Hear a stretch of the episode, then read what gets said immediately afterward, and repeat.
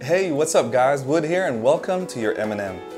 My wife and I recently watched a movie called Radio, based on a true story about an American football coach and this one particular young man who was ostracized by the team and the community because of his severe disabilities.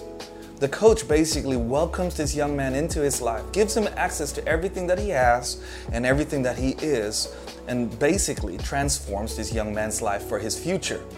And it reminded me today, you and I, regardless of any struggle and situation you find yourself in, know that God has the answer for you and has given you access to His presence today.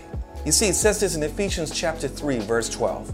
Because of Christ and our faith in Him, we can now come boldly and confidently into God's presence. I want to encourage you today. Why not come into God's presence? Ultimately, He is our best coach as He is our creator after all and knows you better than you know yourself. Read His Word, worship Him, and pray unto Him today, and seek out the best life coach that we have, our Heavenly Father.